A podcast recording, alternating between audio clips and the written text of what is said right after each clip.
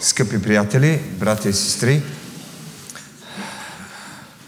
виждам, че някои са дошли доста освежени, дали заради а, вчерашният дъжд, дали заради прибиваването на някои от семействата в планината, а, но очаквайки Божието благословение и благоволение, нека да се изправим, да призовеме Божието присъствие и ръководство за днешния ден. Господи, чрез Твоето изобилно милосърдие аз ще вляза в дома Ти. С благоговение към Тебе ще се поклоня към святия Твой храм. На Тебе ще принеса жертва на хваление и името Господне ще призова. Жертви на Бога са дух съкрушен, сърце съкрушено и разкаяно, Боже, Ти няма да презреш. Изпитай ме, Боже, и познай сърцето ми, опитай ме и познай мислите ми. Ония, които чакат Господа, ще подновят силата си. Господи, това е нашата молитва и това е нашето желание тази сутрин да подновиш силата ни, да признаеме своите недостатъци и своята си нужда да ни изпълниш с Твоята сила, с Твоята благодат, със Святия си Дух за нова, новия ден, за новата седмица, за новия живот, който имаме в Христос Исус, нашият Господ. Благодарим и Ти за всичко, което си ни дал, си ни обградил с своята грижа, любов и всеки ден доказателство на Твоята вярност. И затова имаме всички основания да дойдем с благодарност и хваление. Покланяме Ти се и нека Твоето име да бъде издигнато сега и всякога. Амин.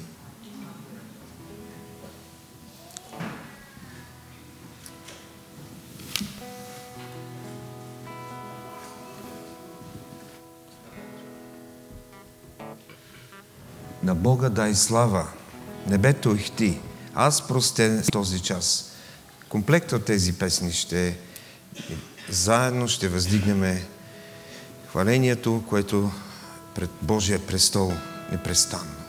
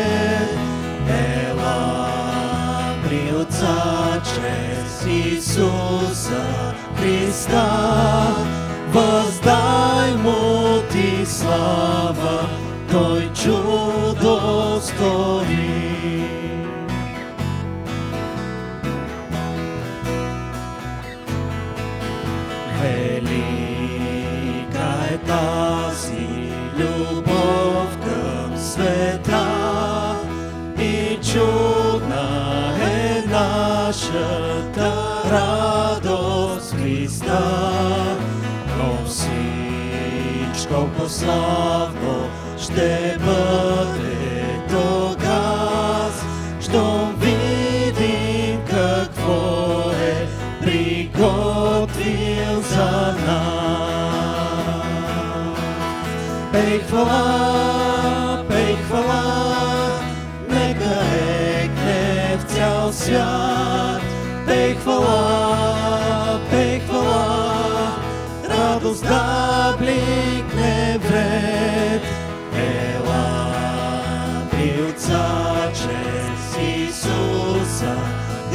Христа, въздай му ти слава, той чудо стори. Пей хвала, пей хвала, нека екне в цял свят.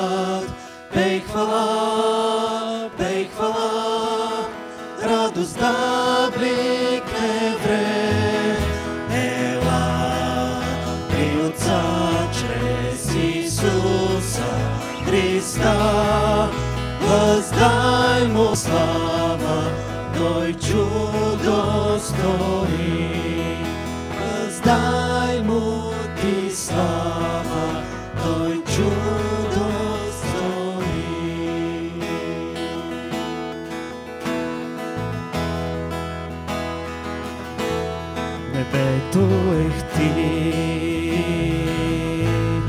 от славата ти и целият свят отдава днес на Тебе хвала.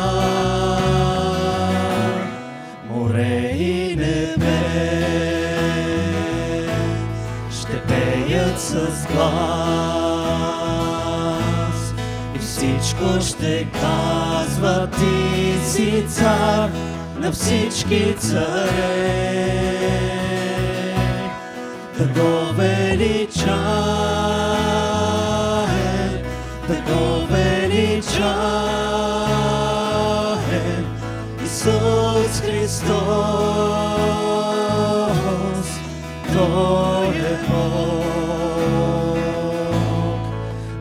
вечният цар, отново е с нас.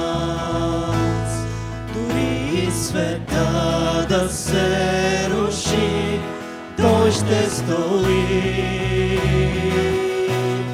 Да го величаем, да го величаем,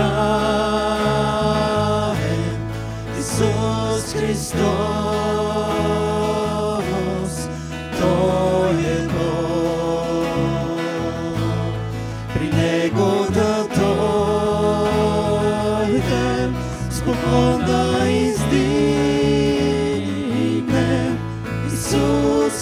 Христос,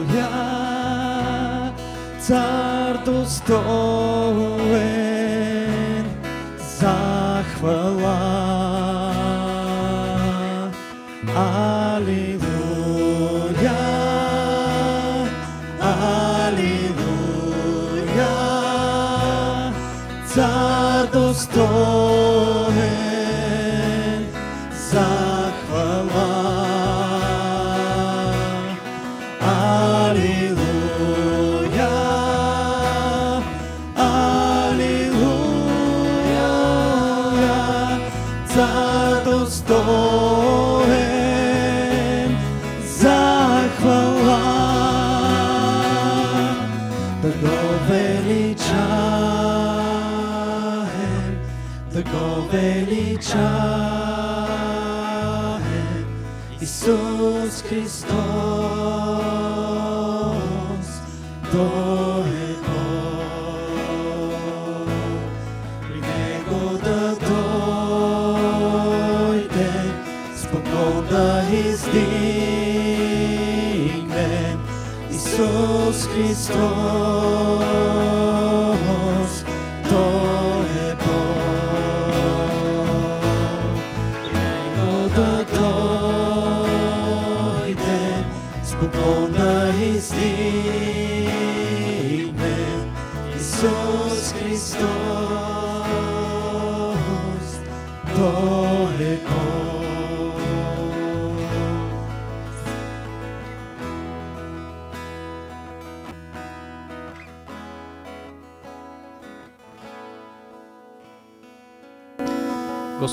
Си Бог и заслужаваш и цялата слава. Ние не искаме никаква слава, искаме да отдадем на Теб. Ние не заслужаваме слава. Ти се жертва за нас, даде живота си за нас и затова Те прославяме. Благодариме Ти за грижата Ти, ежедневната грижа за нас, за това, че снабдяваш нуждите ни, физическите и тези, които са на сърцето, най-дълбоките. Благодариме Ти, Господи, за това, че Ти си нашия цар.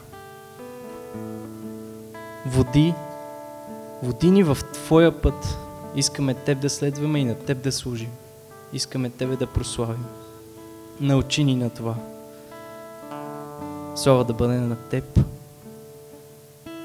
Амин.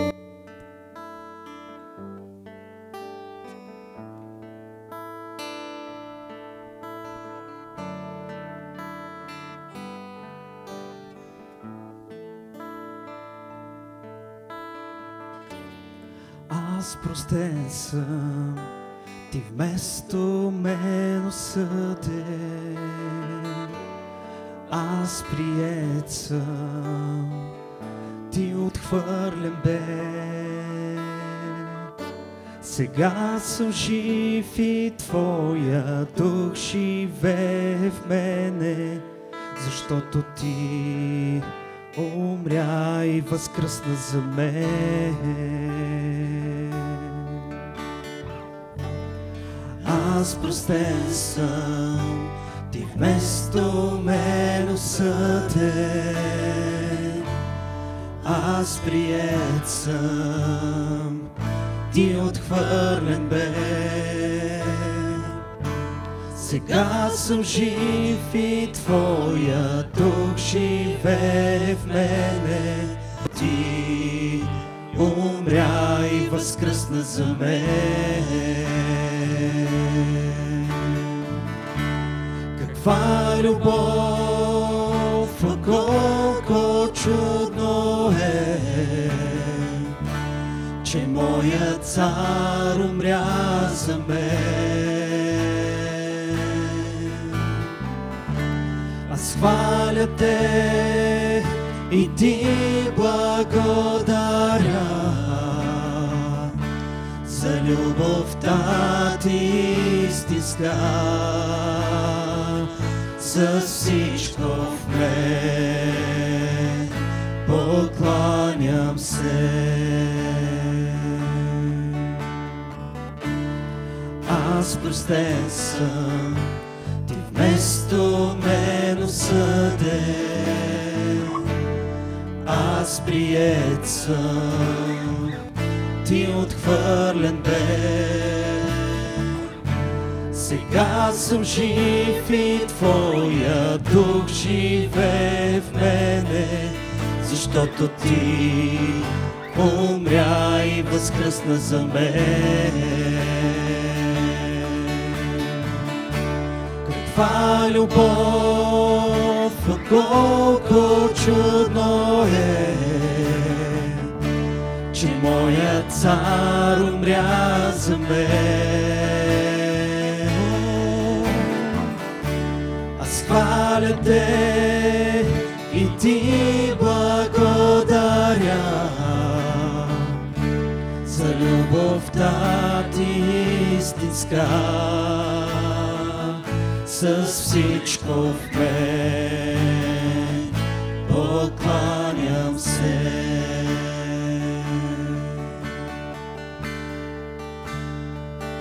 Исусе, ти си моя. Исусе, ти си мой цар. Исусе, ти си мой цар. Само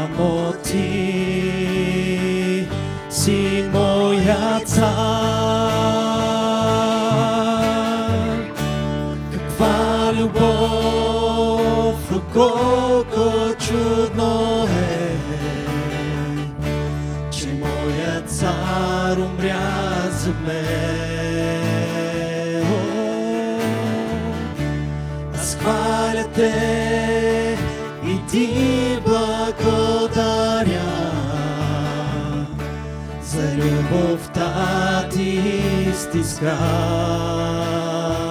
О, Каква любов, колко чудно е, че моят цар умря за мен. Аз хваля те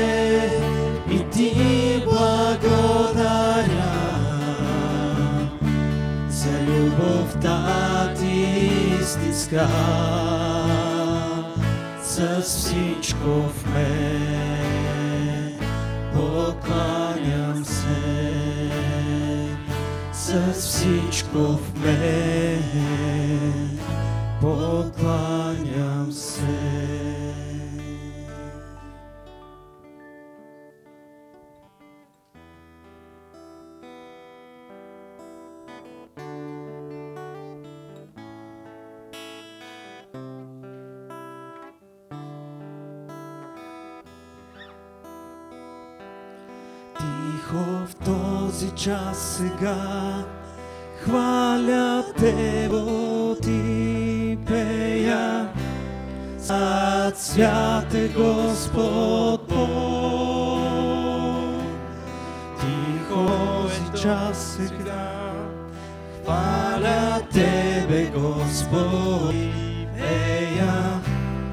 Свят, свят е Господ.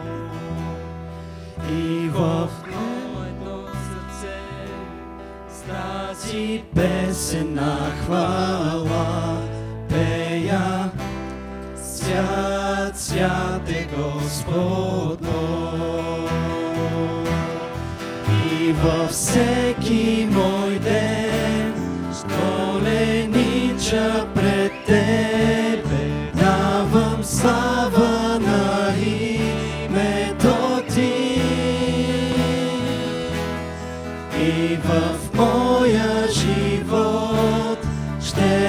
хваля издигам пея. Свят, свят е Господ. Тихо в този час сега хваля Тебе, Господи, пея. Свят, свят е Господ Бог. Сърце с тази песен на хвала пея. Свят, свят е Господ. И във всеки мой ден коленича пред те давам слава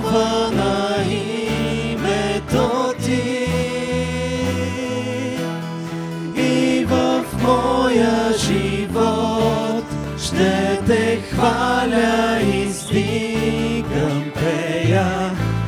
Свят, свят е Господ Бог.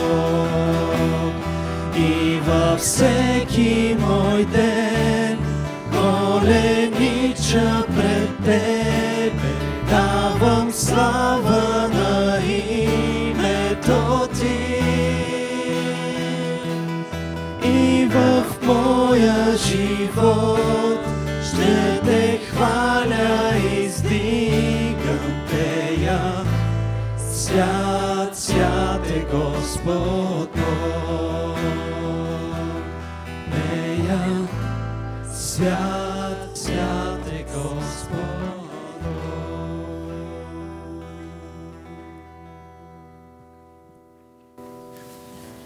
да вземем местата си.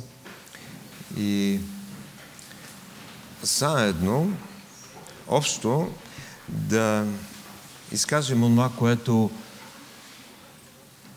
Господ беше казал на един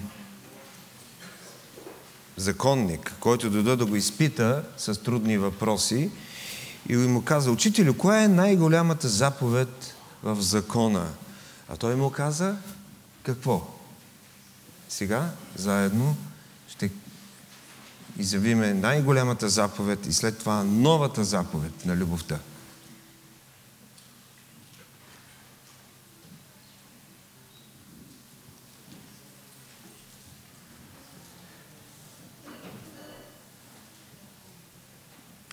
И сега нека заедно. Да възлюбиш Господа Твоя Бог от всичкото си сърце, от всичката си душа и с всичко. Това е голямата и първа заповед. А втора, подобно на нея е тая. Да възлюбиш ближния си като себе си. На тия две заповеди вися целият закон и пророците. Нова заповед на любовта. Новата заповед ви давам да се обичате един друг, както аз ви възлюбих, така и вие да се обичате един друг. По това ще познаят, че сте мои ученици, ако имате любов помежду си. Амин. Познават ли, че сме Негови ученици? Това е нещо много важно. И след малко ще говорим на тази тема. Дали имаме това посвещение да бъдем Негови ученици и също, когато сме познали и познаваме повече и повече нашия Господ чрез нашето ученичество към Него, да направим и други ученици. Сега ще продължим с хвалението Боже, как искам.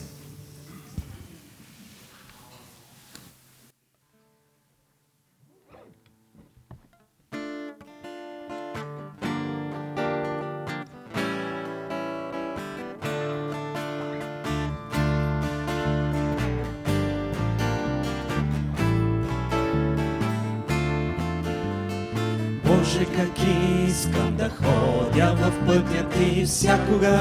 Искам да вярвам на Словото Боже, как искам да бъде живота ми с Твоята сила и мощ. Боже, как искам да ходя в пътя ти всякога.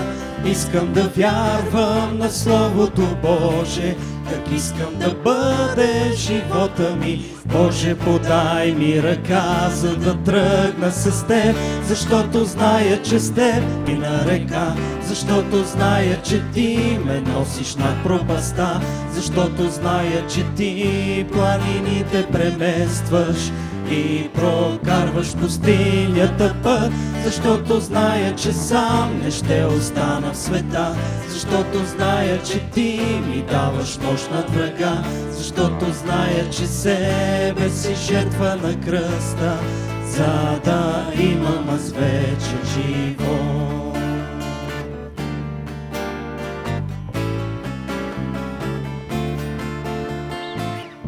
Как искам с Тебе в истина всякога аз да пребъдвам в молитвите, Боже, как искам да бъде живота ми с Твоята сила и мощ.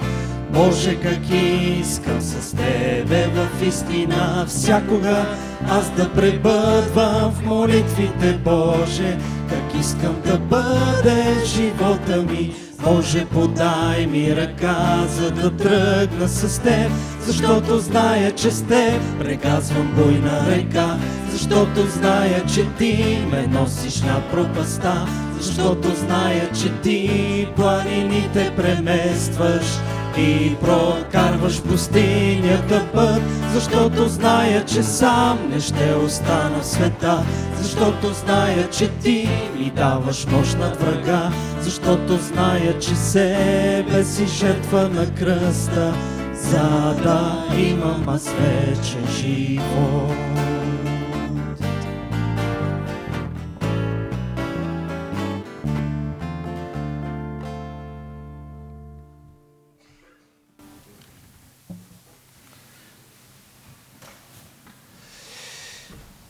Ще прочета от Евангелието на Лука, глава 9, от стихове 23 до 27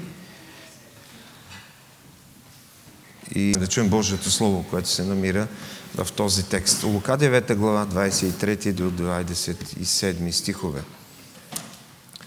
Каза още и на всички, ако някой иска да дойде след мене, нека се отрече от себе си, нека носи кръста си и всеки ден нека ме следва. Защото който иска да спаси живота си, ще го изгуби. А който изгуби живота си заради мене, той ще го спаси. Понеже каква полза за човек, ако спечели целия свят, а изгуби или опази или ощети себе си? Защото ако се срамува някой от мен и от думите ми, той човешкият син ще се срамува от него, когато дойде в своята слава и в славата на Отца и на своите ангели. Я ви казвам, наистина, има някои от тук стоящите, които никак няма да вкусят смърт, докато не видят Божието царство. Амин. Нека във времето на молитва да имаме предвид някои брати и сестри, които са в, в здравословни проблеми, специално за брат Йордан Миланов, който чувства слабост и който имал сериозен, има сериозен проблем, да го подкрепиме в молитва. Също нашата сестра Здравка, която е претърпяла инцидент. има и други, вие ги знаете, особено тези от вас, които идват на молитвените събрания.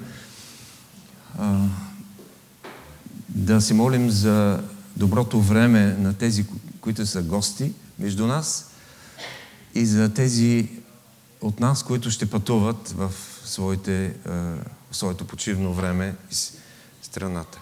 И за децата, и за лагерите, които през тези два месеца предстоят.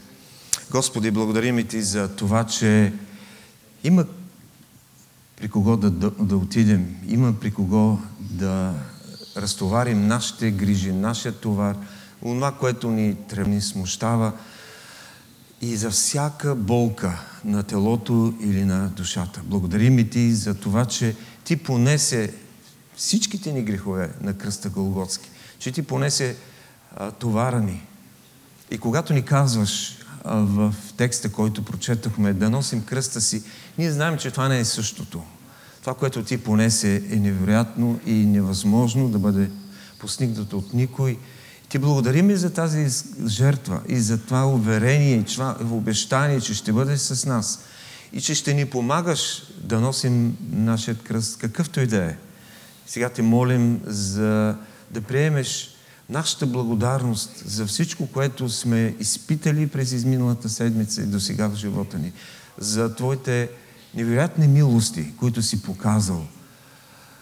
Не можем да ги изброиме, но Ти, ги, но ти знаеш сърцето ни и искаме е, да останем признателни и верни. Благодарим ти за всичко, за всекидневната грижа и за хората около нас, които си ни дал да, да живееме и които ни подкрепят и които се молят за нас. Молим се, Господи, ние за тях и молим се за тези, които, са, които страдат в физическа болка. И, и за съжаление, за някои от тях това пречи и това ги тормози, и това ги стресира. Молим те се, освободи ги. Молим те се, дай лек, дай освобождение а, във връзките на, на, на техните физически страдания. Молим се да успокоиш душите им, а, да не се плашат, да не се страхуват, защото ти си с тях. Ти казваш, че твоят жезъл и твоята тояга ни утешават. Молим се за, за всички, които а, разчитат за, за всякакви близки трудности и изпитания, като завършиха на училището, за изпити, които предстоят на студенти или кандидатстване. Молим те да, да бъдеш с тях и да знаят, че Твоята помощ е била там на училищната скамейка. Молим се за а, тези, които, които ще, а, ще пътуват и имат планове за това лято, това да бъде освежително а, за цялостната личност. Молим те и за лагерите, за децата, за тинейджерите, за тези, които ръководят. Знаеме, че това е, е ценно и важно за тях, за тяхното изграждане. Молим се да благословиш времето, да ги пазиш от инциденти, където и се намират. Молим те, Господи, благослови и Словото си да стигне до повече хора. Не само за нас, за ние, които сме тук, но този народ да познае истинското спасение, истинската вяра, не религията, не ритуалите, а вярата в Господ Исус като личен Спасител. Вярата, че Той е този, който може да, да даде изходен път и че Той ни е дал а, всички основания да разчитаме на цялостната подкрепа и помощ, както за нас лично, за нашето общество, за нашия народ. Молим те да смириш гордостта на политиците. Молим те за военните действия, които се водят в Украина. Молим те да, да, това да престане и да дадеш освежителни времена на този народ и на всички, които, които купнеят за мирът в сърцата и мирът в Тебе по света. Молим се за да и нашият Господ, който ни е учил заедно да издигаме глас в молитва. Отче наш, който си на небесата, да се святи името Твое, да дойде царството Твое, да бъде волята Твоя, както на небето, така и на земята. Хлябът наш насъщни, дай го нам днес и прости ни дълговете наши, както и ние по нашите длъжници. Не ни въвеждай в изкушение, но избави нас от лукавия, защото е Твое царството и силата и славата и веки. Амин. Амин. Сега ще излезат само децата от неделното училище, които са до 10 години.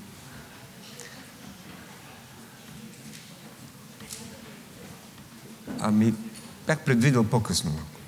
Да. Останалите са заковани за пейките тук. Ще изтърпите ли това време, което остава?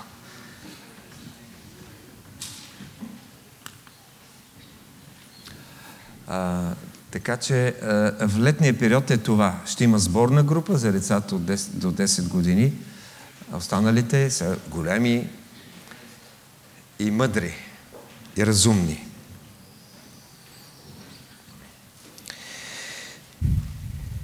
Каза още на всички, ако някой иска да дойде след мене, нека се отрече от себе си, нека носи кръста си всеки ден и нека ме следва. Приятели, всеки от нас си има своята си зона на комфорт. Във всеки от нашите усилия, в нашите ангажименти, в нашите борби, начинания в живота, ние си имаме нашите си зона, зони за удобство. И ако ги приложим в усилията, които имаме в църквата, инициативите в църквата, в християнската мисия, с която сме се заели, с която служим на Бога, ние пак в тези си църковни, християнски, иначе добри начинания си имаме своите зони на комфорт. Какво е тази зона на комфорт? комфорт? Една област, където се чувстваме доволни, където сме сигурни, чувстваме се уверени и силни. Живеем един вълнуващ живот, ние трябва да се стараем да намираме време да излизаме от тези зони на комфорт. Комфортната зона, както казал един Джон Асараф, казва така. Комфортната зона е красиво място, но там никога нищо не израства. когато погледна назад, едно нещо ми остава а, в живота и ми става ясно, че най-великите моменти на растеж в моя живот са били моментите, в които съм бил в най-некомфортно състояние. Вярвам, че всеки християнин трябва да има желание да бъде по-добър. Но по-добър не може да се постигне, когато ограничаваме постоянно себе си в нашите зони на задоволство и на удобство. И ако и наистина искаме да напреднем, да станем по-добри, да израстваме, това подобрение може да се постигне, целите могат да се достигнат, програмите могат да се изпълнат. Нашето свидетелство ще даде плод, когато ни излезем от зоните на комфорт. Марк Кинг пише, нашето по-добро състояние не може да се постигне, ако ограничаваме себе си в тези зони. И трагедията в това ужасно ограничение, което е често срещано състояние между Божиите люди, е, че единството не може да, да се постигне. Служенията ще останат посредствени.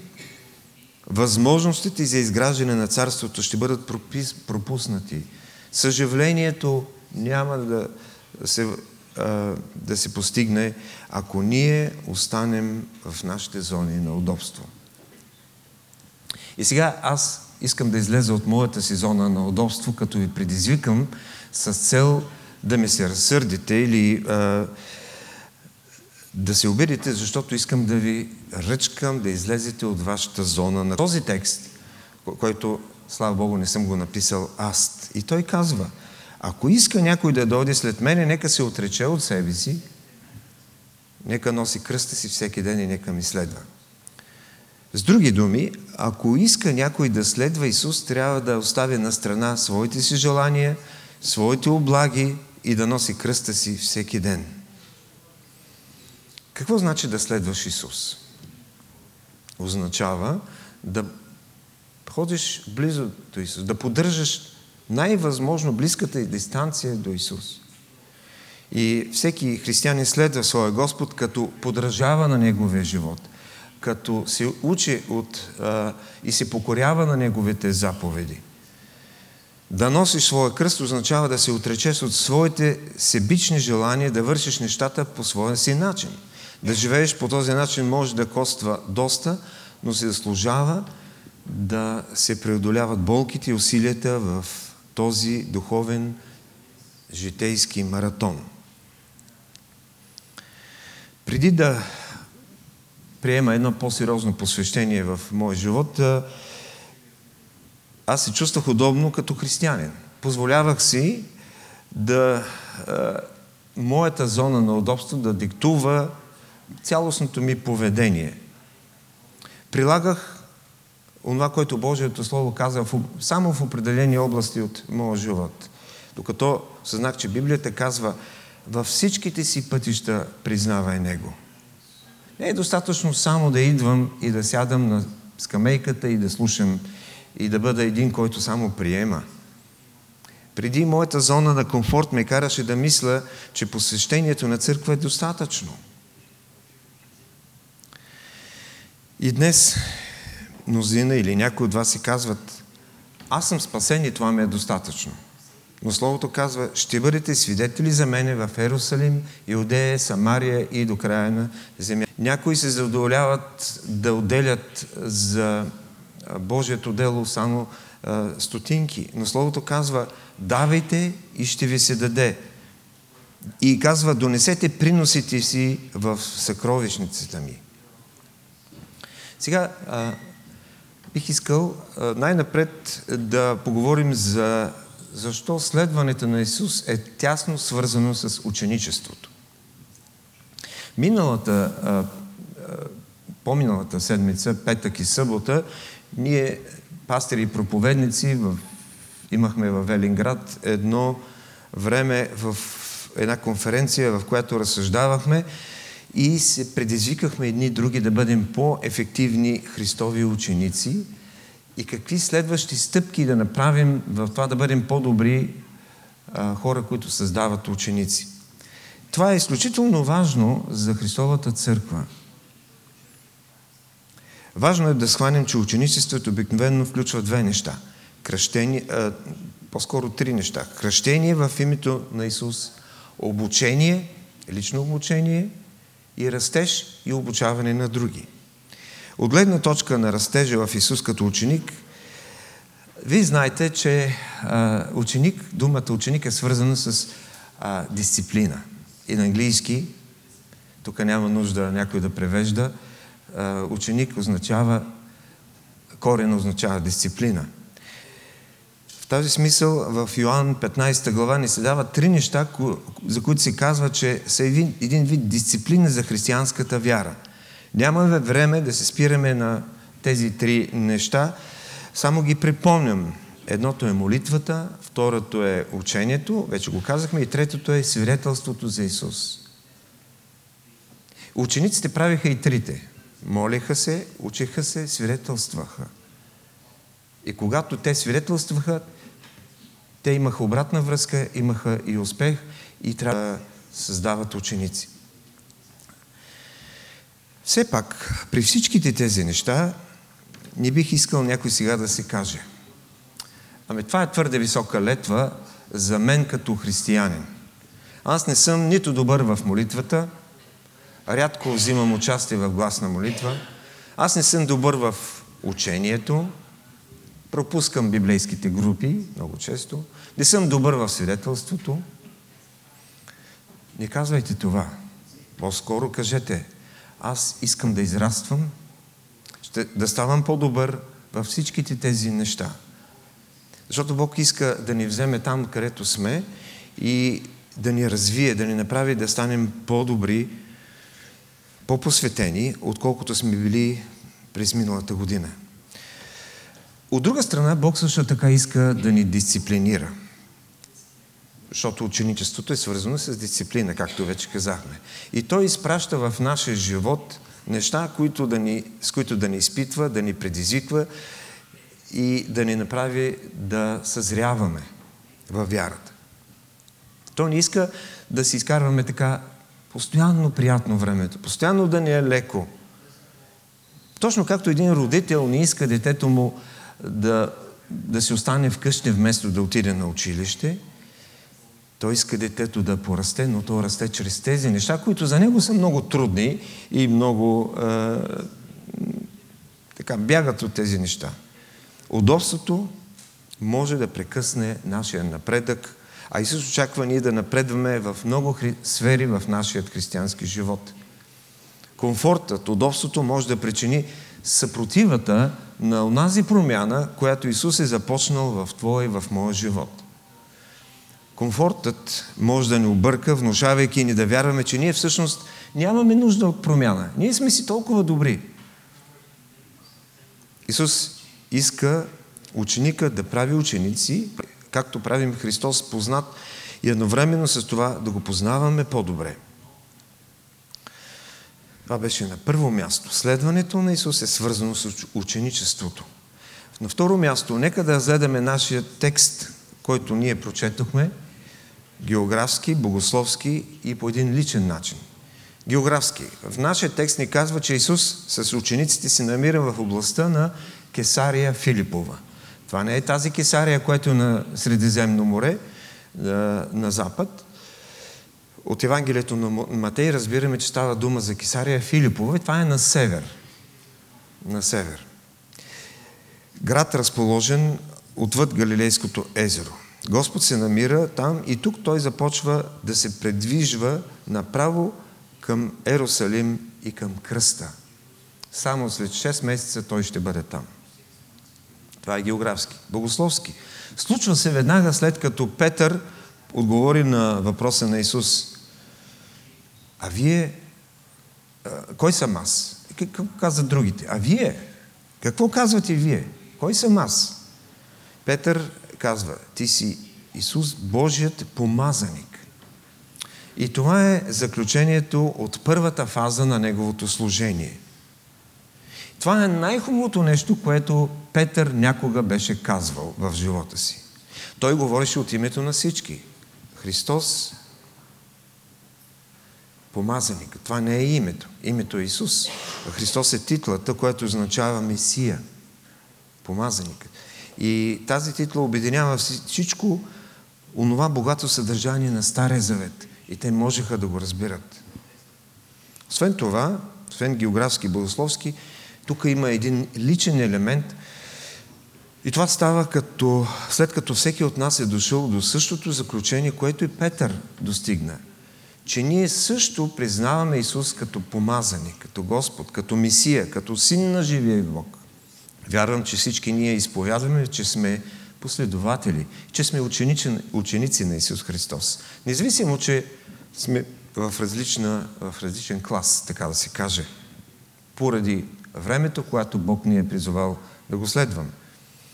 Дори преди малко пяхме песни на изповед и песни на изповед и на посвещение с пълен глас. Някой от вас наблюдава как пеехте с пълен глас. Ние искаме да бъдем Негови ученици, но искаме ли да напуснем някои зони на комфорт? И това е на трето място. Да определим нашите зони на комфорт от текста и да приложим лечение или изход, което също намираме в текста. Най-напред, нашите зони на комфорт са там, където ние се фокусираме върху личните си желания и в това, което някак сме си приспособили. Там се чувстваме страхотно. Зони, където ние не успяваме да се отречем от себе си да се отречем от своя си интерес, от своето себедоволство, дори самохвалство понякога, самоналожено водителство, самоналожени ограничения.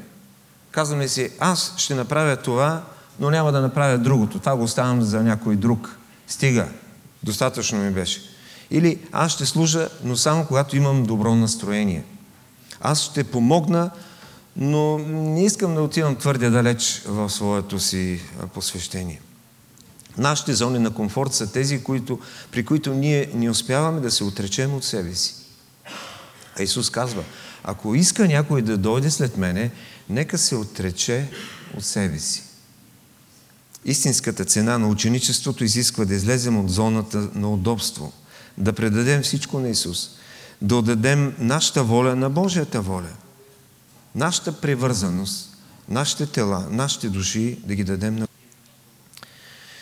Така че, скъпи брати, сестри и приятели, много често става така, че ако ние не сме наранени, ако не сме потикнати по някакъв начин от обстоятелствата или от нещо друго, което да ни изкара от тези зони на удобство, ние не искаме да, да го направим. Ако не, искаме, ако не искате да изгубите съня си, разбира се, не по медицински причини, главоболие, но поради гласът на Святия Дух, който, който глас не ви остава да заспите, ние не можем да, да, да бъдем истински ученици. Ние не можем да намерим истински смисъл на нашето посвещение. И ако някой от нас през последните години не е доведен, някой от вас не е довел някой а, до Христос през последните години, значи имате нужда да бъдете изведени от зоната на удобство. А, ако пренебрегвате делото и смятате, нещата, които се случват в църквата, така или иначе ще се случат и без вас, вие не сте излезли от зоната на удобство. Друга характеристика на нашите удобни зони е ограниченото и неподходящо за нас служение. На какво сме се посветили? Да бъдем щастливи или да бъдем помощници? Да си почиваме, идвайки тук да си почиваме или да служим? Да бъдем ограничени от слабости или да се издигаме чрез вдъхновение от Писанието и да се подвизаваме в доброто воинстване. На какво сме посветени? Да поддържаме своето си семейство или да поддържаме семейството си, като умножаваме и Божието семейство. И двете неща. Посветили сме се на някакви ритуали или на режим на жив и истинен Бог. да преживяваме само отделни битки с врага, когато сме притиснати, или да водим една непрекъсната духовна война с, с врага на душите ни. Ние всички си имаме своите зони на удобство и те се характеризират с неподходящо или ограничено посвещение. Ето го лечението, което също е в думите на Исус. Нека се отрече от себе си и нека носи кръста си всеки ден. И нека ме следва. На какво е а, образ този или метафора този кръст? Това е древна метафора, която внушава отхвърляне или осъждение. Тези, които са носили кръст, обикновенно това е, а, те са осъдени и те и предстоят да бъдат екзекутирани. Така за християнин да носи своя кръст означава да има готовност да среща отхвърляне и да среща позор и неприятности. Новия завет ни учи също, че такъв човек е умрял за света и си е отделил от неговите ценности, от неговия светоглед и да живее един нов начин на живот. Забележете, че в сравнение с паралелните два текста, които се намират в Марко и в Матей, единствен Лука добавя да носи кръста си ежедневно, т.е. всеки ден. Всеки ден. И това е важно, което не трябва да пропускаме. Този, който ни е призовал да излезем от тъмнината към чудесната светлина, ни е призовал и да излизаме от зоните си на удобство. И това посвещение е свързано с думите на Павел, който казва не съм сполучил вече, нито съм станал съвършен, но се впускам в гонитба, дано уловя. Бях уловен от Христос. Филипяни 3.12. И също казва, впускам се към прицелната точка на наградата на горното призвание от Бога в Христос Исус. Дали нашето посвещение е такова? Исус казва за един богат човек, Лопако, не знаеш ли, че тази нощ ще изискат душата ти? И това, което си подготвил, на кого ще бъде?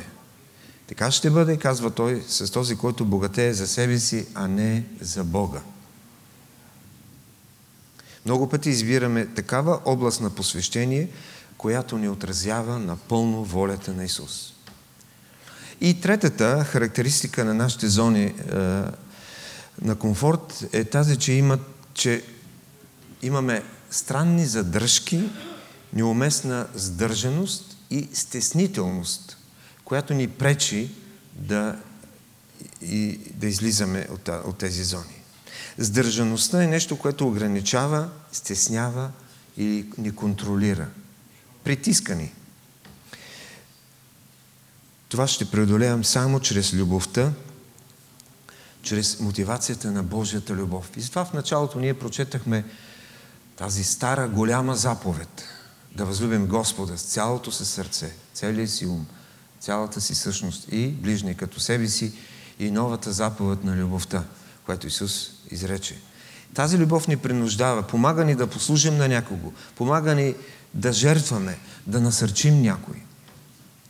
Лечението на нашето снеснение, което а, ни притиска, понякога се намира и в текста. Да ми следва всеки ден. Исус напусна своята комфортна зона за всеки от нас. Той дойде от небето, за да ни спаси, дойде да помогне на всеки един от нас за теб и за мен. Исус казва, аз живота си за теб. Аз починих моята воля в Гециманската градина на Божията, на волята на моя Отец. Бях осъден на кръста за теб. Носех кръста си до хълма Голгота за теб. Бях прикован на дървото за теб. Бях издигнат за теб. Възкръснах на третия ден за теб. Сега съм отясно на Отца в застъпничеството за теб. Подготвил съм място за теб. Какво място ще е това? Често се питаме. Това е мястото, което най-накрая ще изпитаме пълната зона на комфорт и пълното удобство. Това е мястото, където ние можем да празнуваме и да хвалим Господа непрекъснато. Няма а, място, където никога няма да бъдем нараняваме, няма да умираме. Място на почивка и награда за това, че на земята често се е налагало да пренебрегваме своите си зони на удобство. И Господ ни казва, всичко, което искам е това да бъдеш истински мой ученик. Ако искаш да бъдеш истински ученик, истински последовател, излез от зоната си на комфорт. Отречи се от себе си. Вземи кръста си ежедневно за мен. И защото, казва той, продължава, ако се срамува някой от мене и от думите ми, той човешкият син ще се срамува от него, защото когато дойде в своята слава и в славата на Отца си и на своите ангели, какво ще стане тогава?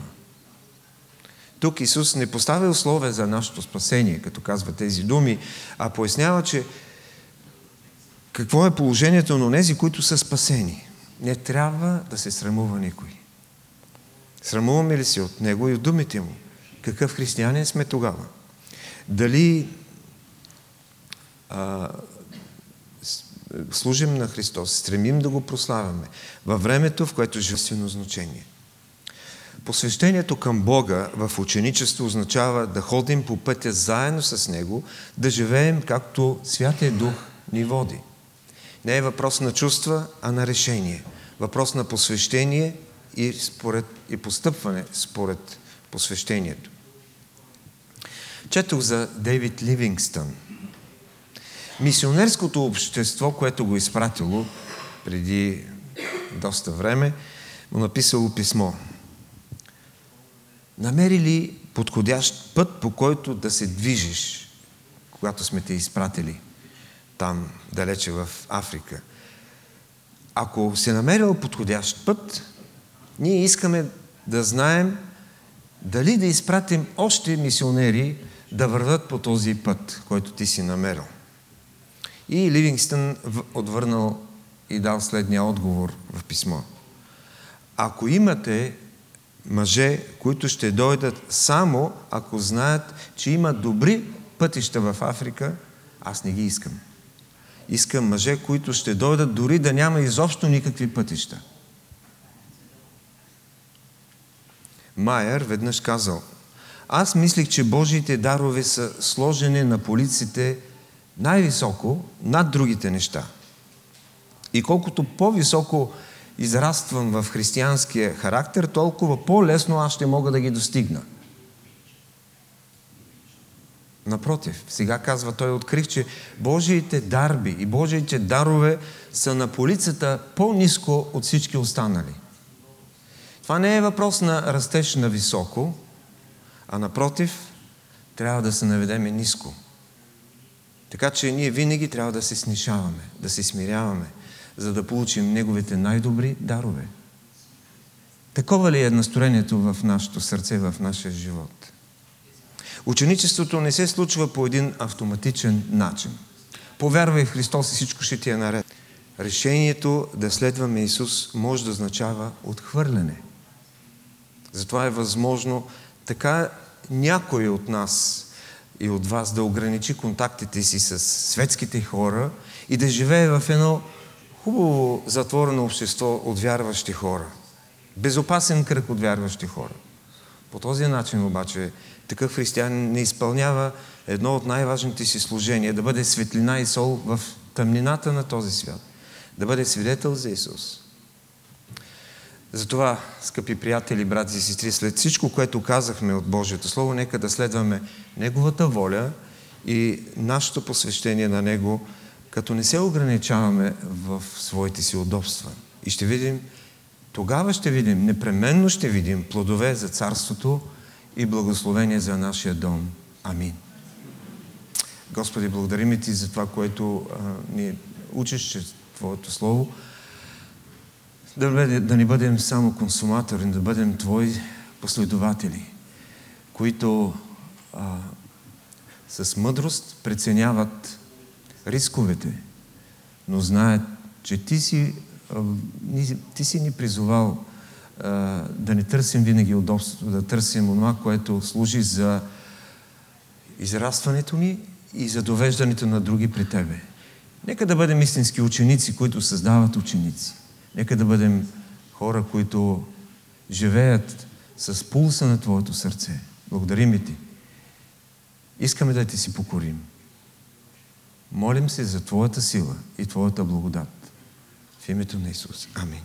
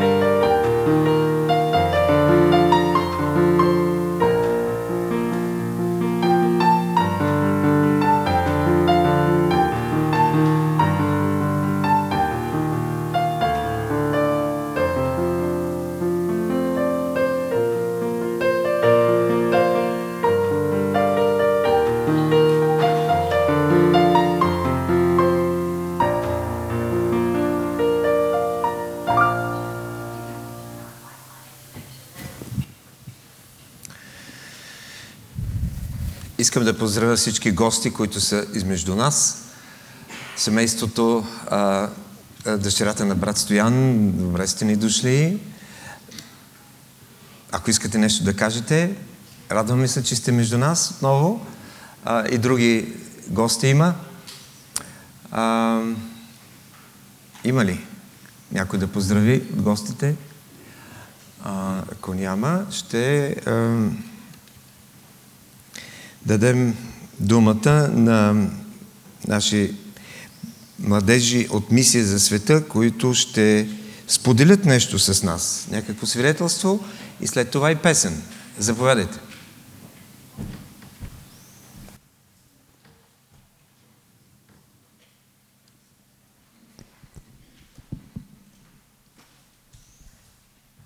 So, hello, my name is David, so I'm going to be sharing my testimony today. Здравейте, казвам се Дейвид и ще споделя своето свидетелство днес. So, before I was a Christian, my life was hard, sad, and painful. Преди да стана християнин, живота ми беше труден, тъжен и болезнен. I was poorly all the time. I was always upset because I had a learning disability. А, бях разстроен през цялото време, защото а, имах а, неспособност и, а, в ученето, освояването на нова материя.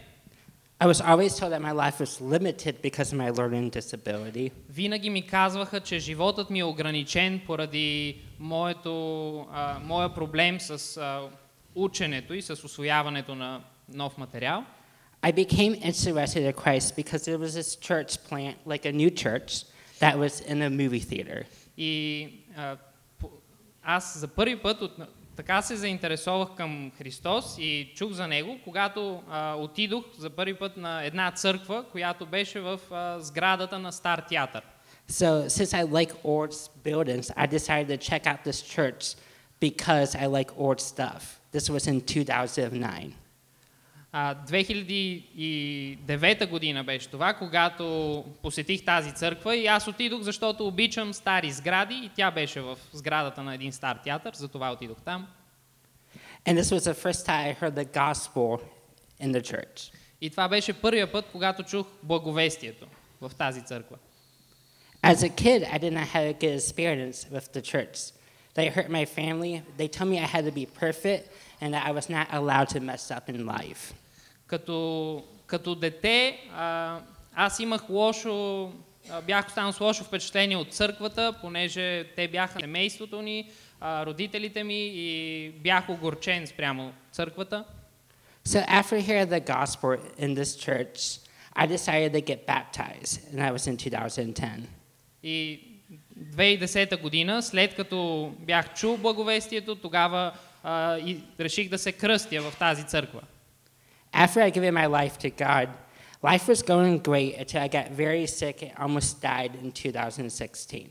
И след като дадох живота си на Бог, живота вървеше много добре до 2016 година, когато се разболях много сериозно. I was in the hospital for almost three months. Бях в болница почти 3 месеца had to relearn how to walk and how to do life. и трябваше наново да се науча след това как да вървя и въобще да живея. After that, I was very mad and upset at God. I tried to do my own. No. В този момент аз бях а, много огорчен спрямо Бог а, и му бях ядосан и се опитвах да и проч, почнах да си живея моя живот, да си правя нещата както аз и знам. So I tried to do my own thing for a few years. И това беше в продължение на няколко години. Out of nowhere, I began to read my Bible again and possibly reconnecting to God in 2018. И след известно време, 2018 година, отново започнах да си чета Библията и да се доближавам до Бога. In the summer of 2018, I met my best friend. We worked at the same place. И лятото на 2018 година се запознах с най-добрия ми приятел. Ние работим на едно и също място. He explained that we all go to trials, И той ми обясни как всички преминаваме през изпитания, but God will not put us through something that we can't go through. но Бог не ни поставя в изпитания, през които не можем да преминем. In 2019, I started to go back to college, И през 2019 година започнах отново да ходя на университет. which was the same one that my best friend went to. Беше също най-добрият ми приятел. And we went to the same church and got close. И ходихме в една и съща църква и се сближихме. And he explained going overseas for the mission. И той ми говори и обсъждахме за пътуването отвъд океана, за това да бъдем мисионери.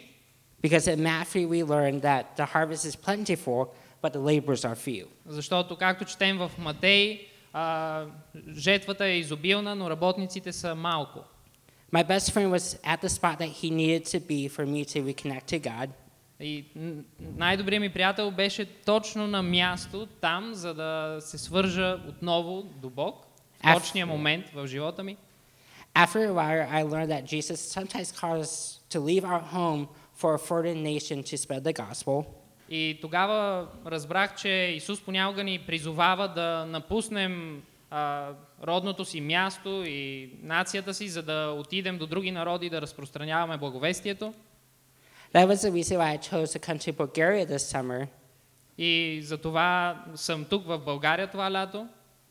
I did a mission outreach last summer in the States, but I wanted to get that across cross-cultural experience and a taste of missions long-term overseas. Миналото лято служих а, като мисионер в Америка, но исках да видя как е служенето в чужда държава. Giving my life to Christ was the best decision I ever made. Та, а, даване, когато дадох моя живот на Христос, това беше най-доброто решение, което някога съм правил. I have overcome my learning disability and am about to graduate with honors this fall. А, пре, превъзмогнах а, моята, а, не, моята неспособност и тази а, година ще завърша университет с отличие. I'm spreading the gospel overseas, helping people and doing my part to fulfill the Great Commission. И споделям благовестието отвъд океана с други хора и се опитам своя принос за разпространяването на благовестието. Thank you. Благодаря ви. И Радваме се за вас.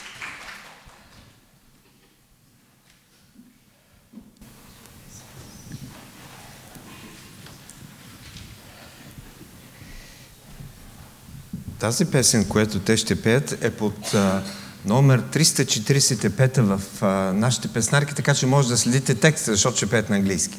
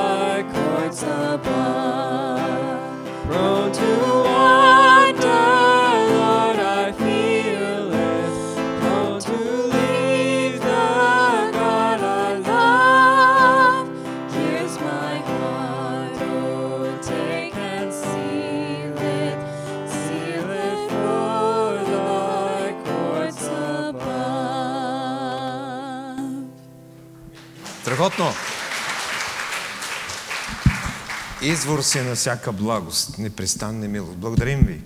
You. Сега, както ви казах, вчера имаше едно събитие, един пикник на планината, подготвен старателно от ръководителите на неделното училище и имаше а, освен пикника, барбекюто и някои от нас положиха доста усилие а, това да се случи. А, и имаше четири групи в неделното училище, които се занимаваха под едни различни дървета на полянки. А, имаше и за по-възрастните. А, така че е, страхотно време. Е, разбира се, дъждът малко ни прекъсна по-рано да свършиме и да се прибереме, но сега ще видите някои кадри от това.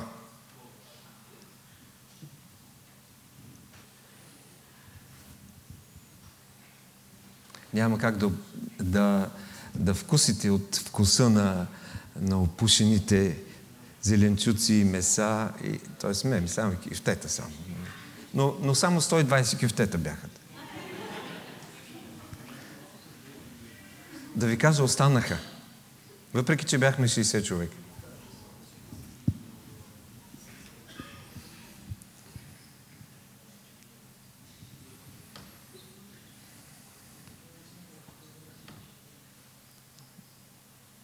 Така, виждам, че а, а, гледате, а, тези от вас, които не бяха, гледате с а, голяма доза завист, но сигурно ще има организирано нещо и за, по, а, за останалите.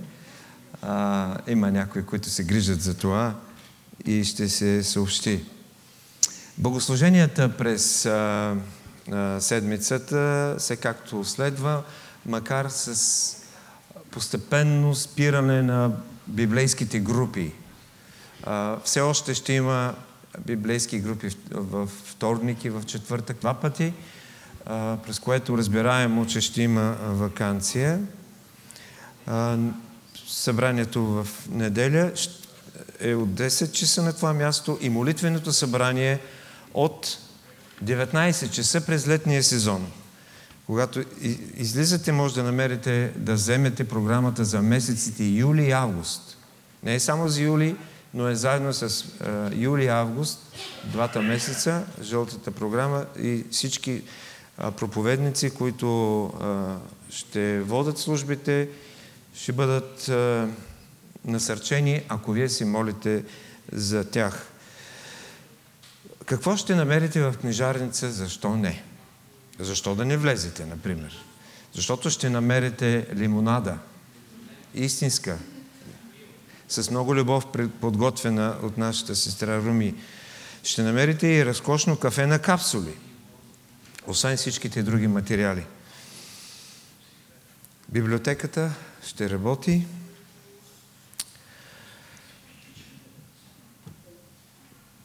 Ако съм изчерпал е, това, което има като съобщение, ще завършим с е, събиране на даренията и хваление на Бога. Е, песен 290 На Исуса всичко давам. Вярвам, че ще пеем от сърце. All to Jesus I surrender. Не знае кой номер е вашите песнарки само. При нас е 290.